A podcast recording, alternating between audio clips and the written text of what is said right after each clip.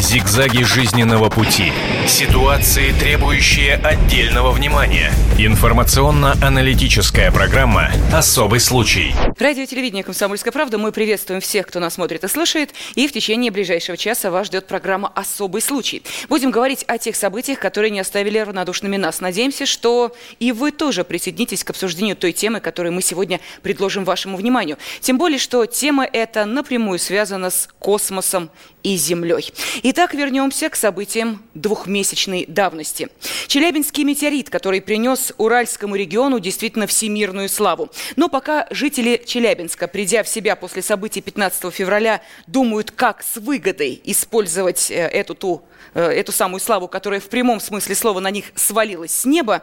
А, так вот, эм, научные и псевдонаучные теории того, что же в итоге это было, продолжают множиться. То, что в фантастических фильмах и фильмах катастроф выглядит, ну, не более чем изумительная картинка и удивительная фантазия создателей э, подобных э, фильмов, в реальной жизни выглядит совсем иначе. Ну, а значит, и решать нам с вами все-таки реальные проблемы. Поэтому здесь в студии студии собрались э, те, кто и э, узнавал мнение экспертов сразу после произошедшего 15 февраля и сам является экспертом в этой области. Итак, я представляю наших гостей. Э, в студии с нами заведующий отделом Института астрономии РАН, заместитель руководителя экспертной рабочей группы по космическим угрозам Лидия Васильевна Рыхлова. Добрый день, здравствуйте, Лидия Васильевна. А также в студии военный обозреватель «Комсомольской правды» Виктор Николаевич Баранец. Я приветствую Добрый вас. День.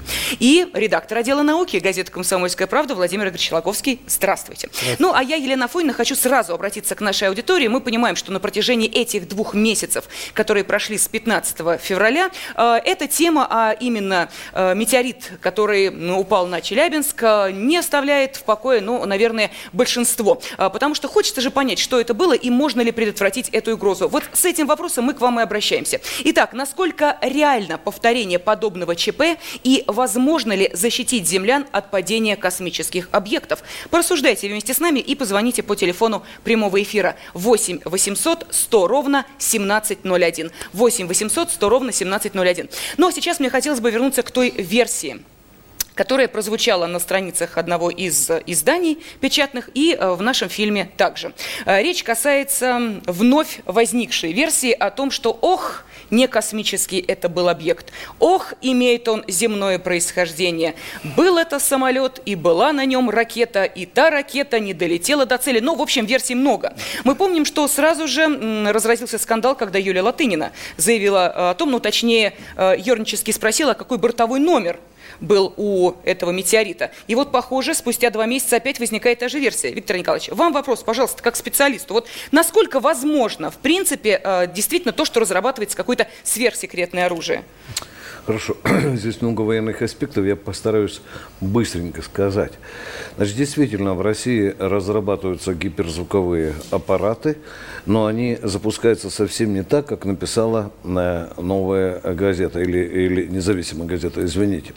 Ну, давайте скажем так, журналист да. Виктор Мясников написал. Да, Об этом да. будем говорить, что это вот э, его Вы знаете, создание. когда я прочитал эту статью, я сразу вспомнил Курск, э, когда мы не знали истинных причин гибели Курска, и сразу стали стали появляться сказки. Ну, вы знаете, что сразу появилась американская подлодная лодка «Толедо», которая там э, долбанула, извините за наш Курск, торпеда упала на пол и взорвалась и так далее. Мне кажется, что порождение вот этой сказки по поводу гиперзвукового аппарата, который, повторяю, у нас идет э, разработка этого аппарата, но дело в том, что этот аппарат уже не запускался года два, еще, по-моему, год еще не будет запускаться. Теперь, меня насмешило больше всего в этой статье только одно, что вот человек говорит, что там инверсионный след, и как раз расстояние – это работа от двух горящих двигателей.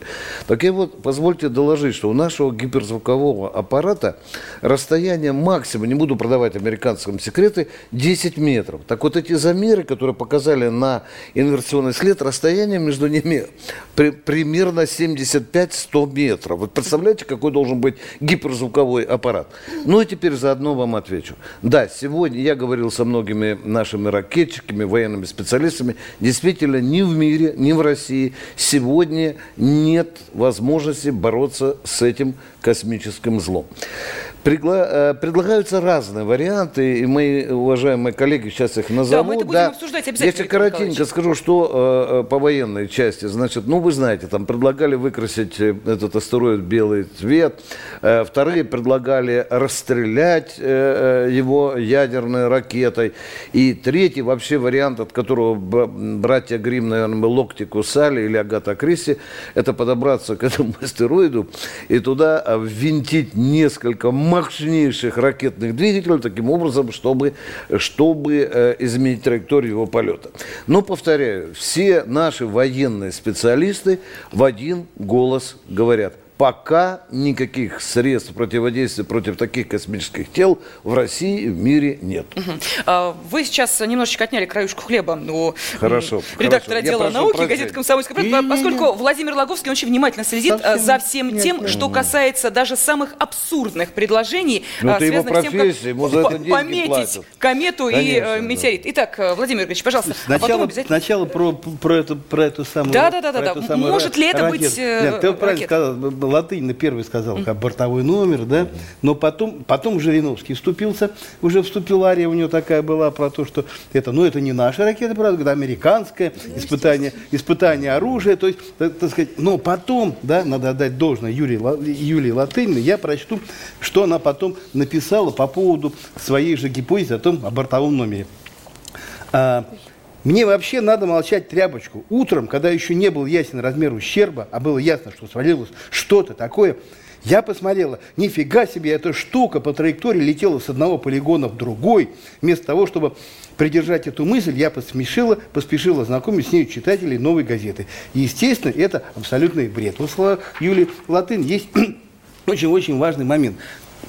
Она сказала, когда я посмотрела ущерб, да, угу даже Юлии Латыни стало ясно, что это никакая, никакая-то не ракета. Да? Во-первых, предположить, что ракеты с боезарядом испытывают, это вообще нонсенс. Да? А без боезаряда никакая ракета так взорваться с такой силой, что вылетели стекла чуть ли во всем Челябинске, невозможно. Но ракета, она же сверхзвуковая, ракета, Владимир она маленькая, да, ну и метеорит сверхзвуковой. Уж какой сверхзвуковой этот метеорит, ты себе просто не представляешь, насколько быстрее звука он передвигается. Может, от этого так он с такой силой-то и взрывается. Вот от того, что так быстро летит. Вот ущерб не соответствовал разми, размеру той ракеты, даже гипотетической ракеты, ракеты, которые, значит, могли бы мы испытать. И вот это, вот это главное в этой истории, которая делают абсолютным бредом, о чем нам и рассказали те ученые, к которым мы обратились за комментарий. Некоторые просто отказались говорить, да ладно, мы не хотим всякую ерунду комментировать. Другие все-таки, ну, снизошли и рассказали. Вот, кстати, лидеры Хлоу тоже нам а, да, вот я а, раска рассказала, почему это не могло быть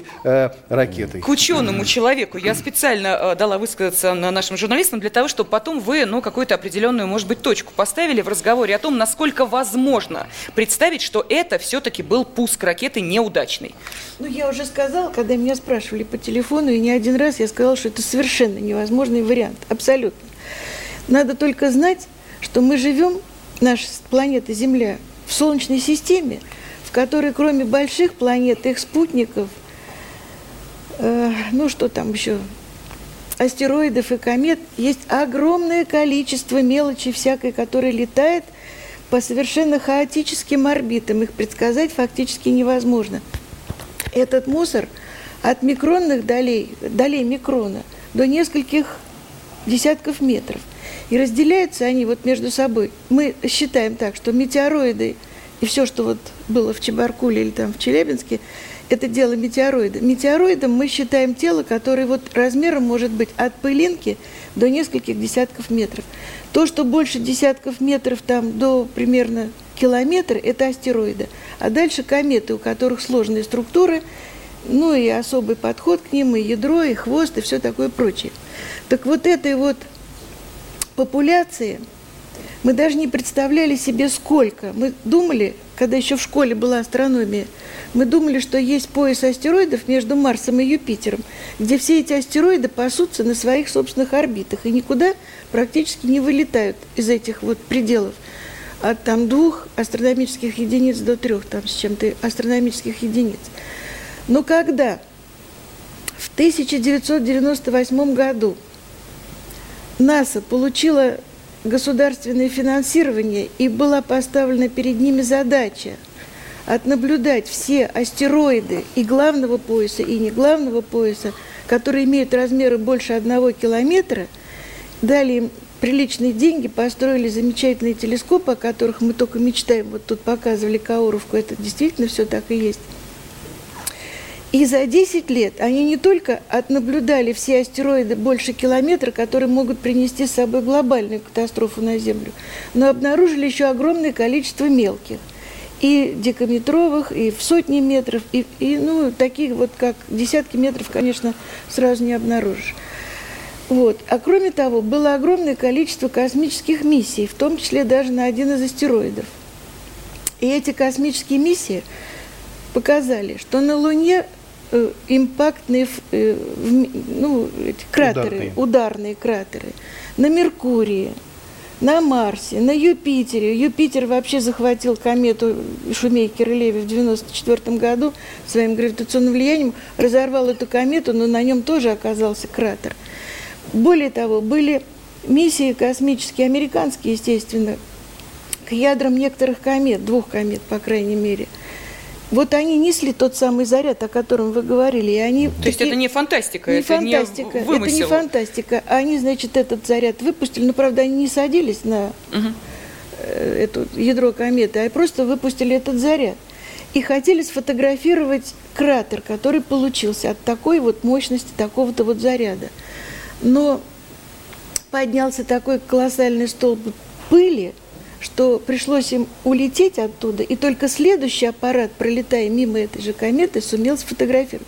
Вот такие эксперименты проводились в космосе. Можете себе представить, что это такое? Ну, Лидия Васильевна, э, возникает а сразу вот... вопрос, почему, э, изучив э, астероиды, не смогли увидеть тот, который движется к нам, но об этом мы поговорим. Просто поговорим. А пока, чтобы закрыть вот эту угу. тему с летательным аппаратом, который вызвал угу. те неприятности, которые свалились на голову Челябинску. Ну, так вот, чтобы закрыть эту тему, хочется сказать, что, вы знаете, э, конечно, есть э, те, кто все-таки, несмотря на ваши доводы, придерживается прям противоположной точки зрения. Имеют право. Вот, это да, имеют право. Сейчас мы такого человека как раз и увидим, и услышим. Это журналист э, издания «Советский спорт» Алексей Никушин. Алексей, здравствуйте.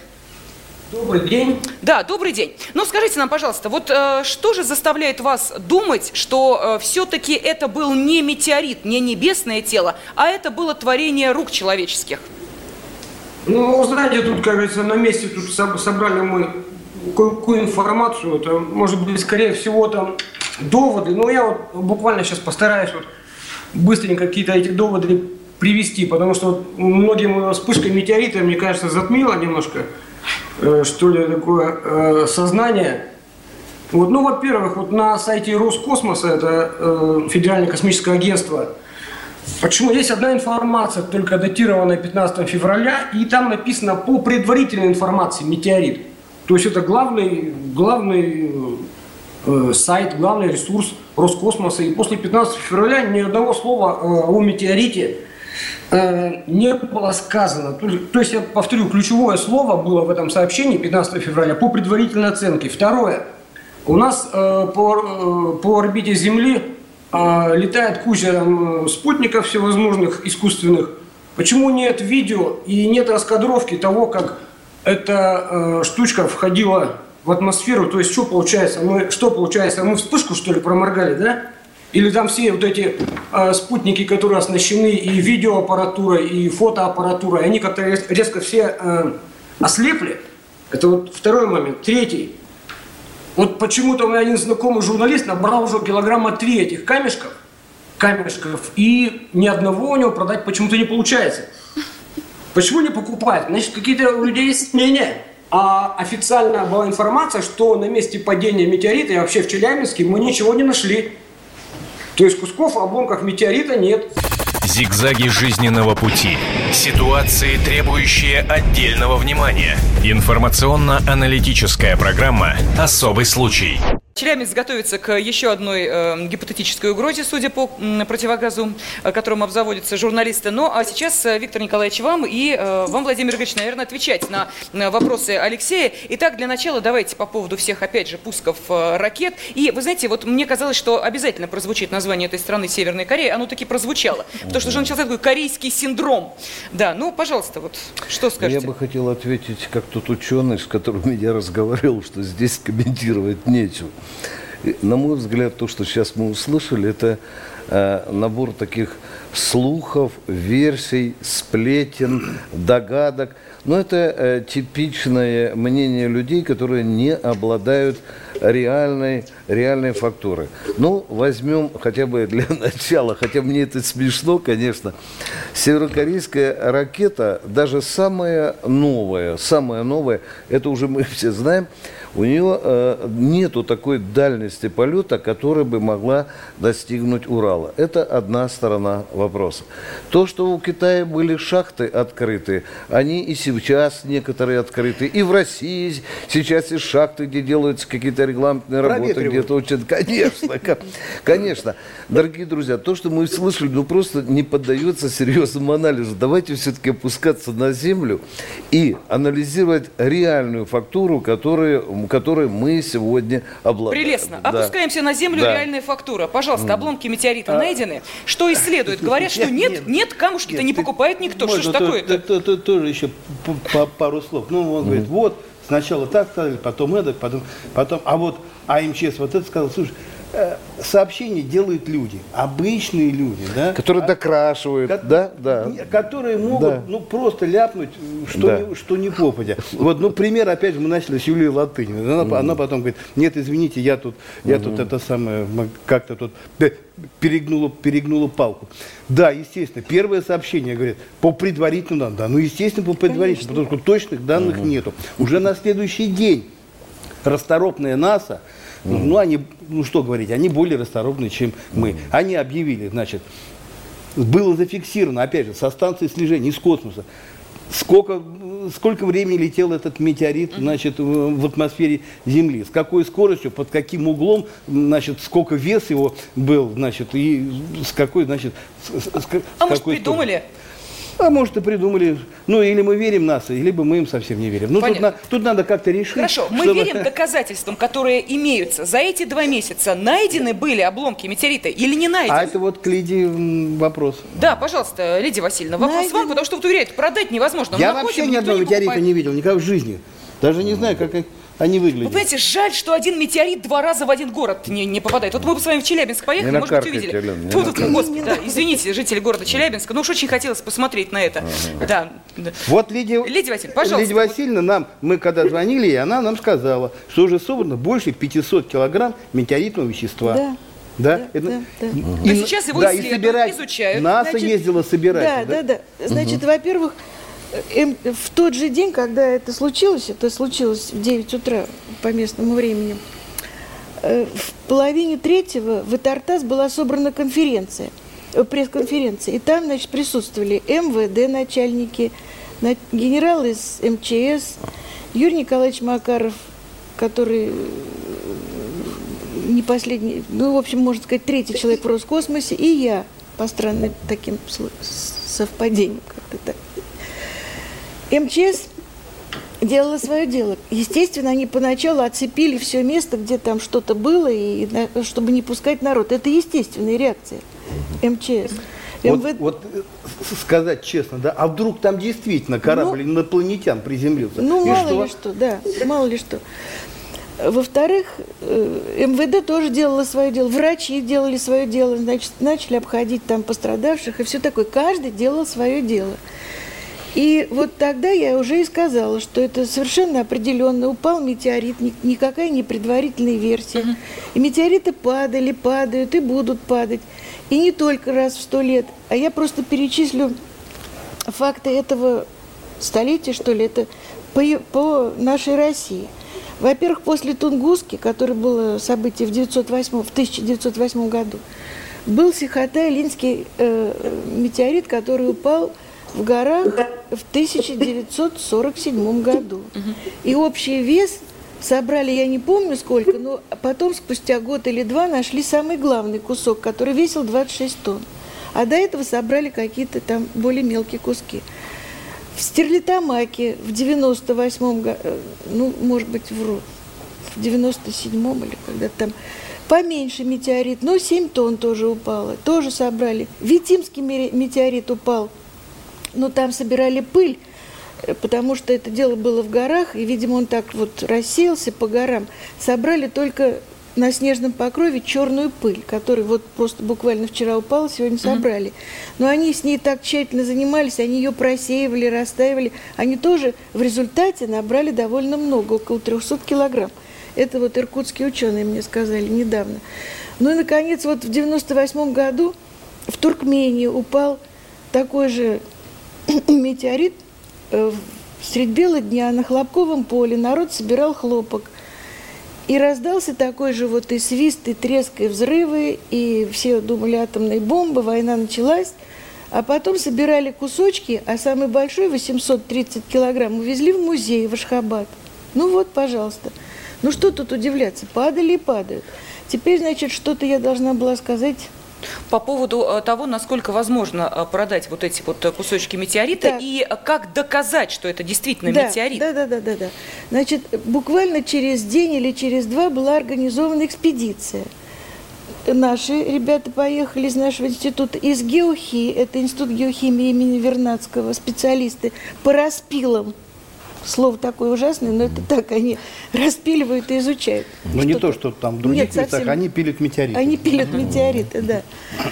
И тот же самый известный американский насовский специалист-метеоритчик Дженнискинс поехал, никого не спросясь, на три недели туда же. И вот эта вот э, компания работала. Значит, выяснилось, что э, больше всего э, этих кусочков насобирали, или было у граждан, у населения в поселке то ли депутатский, то ли делегатский, я вот забыл, как он называется. Там женщины показывали куски, так вот с куриное яйцо, например, но никто не отдавал. Кто-то говорил для внука с берегу, кто-то еще ага. что-то говорили. И не могли собрать все, потому что хотели хоть массу общую понять, сколько же это было на самом деле. Конечно, не удалось. Кто-то там еще что-то придумывал. А продавать-то начали с первого дня еще, видимо, какие-то старые камни, которые где-то насобирали. С первого дня появились объявления. Когда еще в интернете, не были найдены. В интернете. Еще, еще того, с Тунгусского метеорита. Который... Ну, да. с 1908 года да, у кого-то в закромах хранилось, как сейчас, как вы говорите, будут сохранять для потомков. Да, да, да. Да, да я да. хотела бы обратиться к еще одному нашему гостю, астрофизик Челябинского госуниверситета Сергей Замоздро. Сейчас с нами также на видео и телефонной связи. Сергей, здравствуйте. Здравствуйте. А, вам-то удалось э, увидеть, ну, разумеется, не э, падение, понятно, что весь Челябинск это наблюдал. А, хотелось бы также узнать, э, кстати, сразу ли вы поняли, что это метеорит, или тоже были какие-то сомнения, но и найти кусочки метеорита на Земле. Пожалуйста, вот начнем, наверное, с падения. Итак, вы сразу поняли, что это метеорит? Я видел вспышку в окно и среагировал только через несколько секунд и уже видел улетающий э, болид с хвостом в сторону Чебаркуля. То есть основную вспышку я не видел. И интуитивно сразу понял, что это космическое событие, потому что я много раз студентам про это рассказывал. То есть болит, ну, 50 на 50. Потом уже побежал спрашивать у всех, смотреть в другие окна, и уже после того, как пришла ударная волна, понял окончательно, что это очень высоко, на высотах несколько десятков километров, поэтому версия о болиде уже у меня подтвердилась полностью. Вот такие э, оценки. И э, потом уже через несколько дней стали люди э, сообщать о камнях, и потом мы сами поехали, и у меня сомнения полностью рассеялись. Э, я сам собирал эти камни, дырка в снегу, свежая, прямая. Э, на дне, этой, на дне этого колодца камушек черный. Ну как это может э, возникнуть? Только при падении с большой высоты. Но поскольку это не железки, а все-таки камни, значит это не ракета, а космический гость. Вот у меня такие оценки. Виктор Николаевич Баранец хочет задать Я вопрос. Лидия- Лидия А, хочет а, спросить, да. оставайтесь, пожалуйста, с нами на связи. Сергей, сейчас мы еще с вами пообщаемся. Виктор Николаевич, пожалуйста. Лидия Лида, Васильевна, к можно, вам вопрос. а, а, у вас взять небольшое интервью, да? Пожалуйста. Ой. Вы, естественно, за свою практику пересмотрели огромное количество фотографий, информации, да? У меня к вам три-четыре таких простых обывательских совершенно вопроса. Вот этот белый след, что на ваш взгляд означает? Это ионизованный э, след летящ- б- быстро летящего э, мощного какого-то такого вот тела. Но это естественно, когда он врывается в атмосферу со скоростью 18 и больше километров в секунду. Да, да, да. Инверсионный след – это совершенно естественное э, следствие. Как вы взрыв оцениваете? Где он был? В воздухе, на земле? Конечно, взрыв был в воздухе, и если бы взрыв был на земле, то последствия были бы гораздо тяжелее. Почему в воздухе? Ну, дело в том, что взрываются... Бывает, что долетают и до земли, когда вот бывает, и долетают и до земли. Но, похоже, вот была такая ситуация, скорость торможения, так это сложилось. Тут тайны тоже никакой нет. Но самое интересное, что ведь вот, конечно, его за- э, пронаблюдать нельзя было никакими оптическими средствами, Да. потому что он летел со стороны Солнца. Да. А что касается инфразвуковых, инфразвуковых приемчиков, которые, во-первых, у американцев есть некоторые космические аппараты, которые фиксируют ядерные взрывы, и Да. они же побочно вот занимаются это вот как болидная сеть, болиды могут зафиксировать очень яркие болиды. Бывают не такие яркие, как этот, а этот был минус 17 звездной величины, это очень яркий. Они зафиксировали это. А также станции наземные, вот такой, такие же инфракрасные станции для тех же самых целей, вот они-то и определили и массу, и скорость, и высоту взрыва. Высота взрыва, ну, считается, что вошел он в атмосферу тоже довольно уже ну, так, на приличной еще высоте, а взрыв произошел на 15-20 километрах От от земли. поверхности. А мне сейчас э, хочется вопрос Сергею задать. Все-таки мы понимаем, что э, кому как не Челябинску виднее, что же происходило именно э, в небе над Челябинском 15 февраля. Скажите, а случайно не ваши студенты, не вы не проводили какие-то исследования, не были ли уверены в том, что может подобное произойти? Ведь мы сталкиваемся с тем, опять же, смотря фильмы, что какой-нибудь совершенно обычный рядовой астроном вдруг неожиданно выйти э, где-нибудь в звездную ночь посмотреть телескоп, вдруг обнаруживает приближающуюся к Земле опасность. И далее начинается, поднимаются все службы. Вот э, такой сюжет э, фильма мог бы повториться в Челябинске? Мог бы астроном-любитель, ну или, например, студент вашего университета заметить приближающийся метеорит? У нас, к сожалению, нет таких телескопов, чтобы увидеть хотя бы за час э, 10-метровый объект. По оценкам специалистов, только телескопы э, типа Хаббл могли заметить э, за несколько часов такой метеорит. Поэтому для нас это маловероятный сценарий, это больше мечты все-таки. Вот такая оценка. Спасибо огромное. Итак, астрофизик Челябинского госуниверситета Сергей Замоздро был также с нами на видео и телефонной связи. Я хочу прокомментировать то, что сказал бывший начальник главного штаба РВСН Виктор Есин. Он сказал, что думаю, что радиолокационные станции системы предупрекетного нападения засекли метеорит. Но что тут можно сделать? Только отследить, как он падает. Ситуации, требующие отдельного внимания. Информационно-аналитическая программа «Особый случай».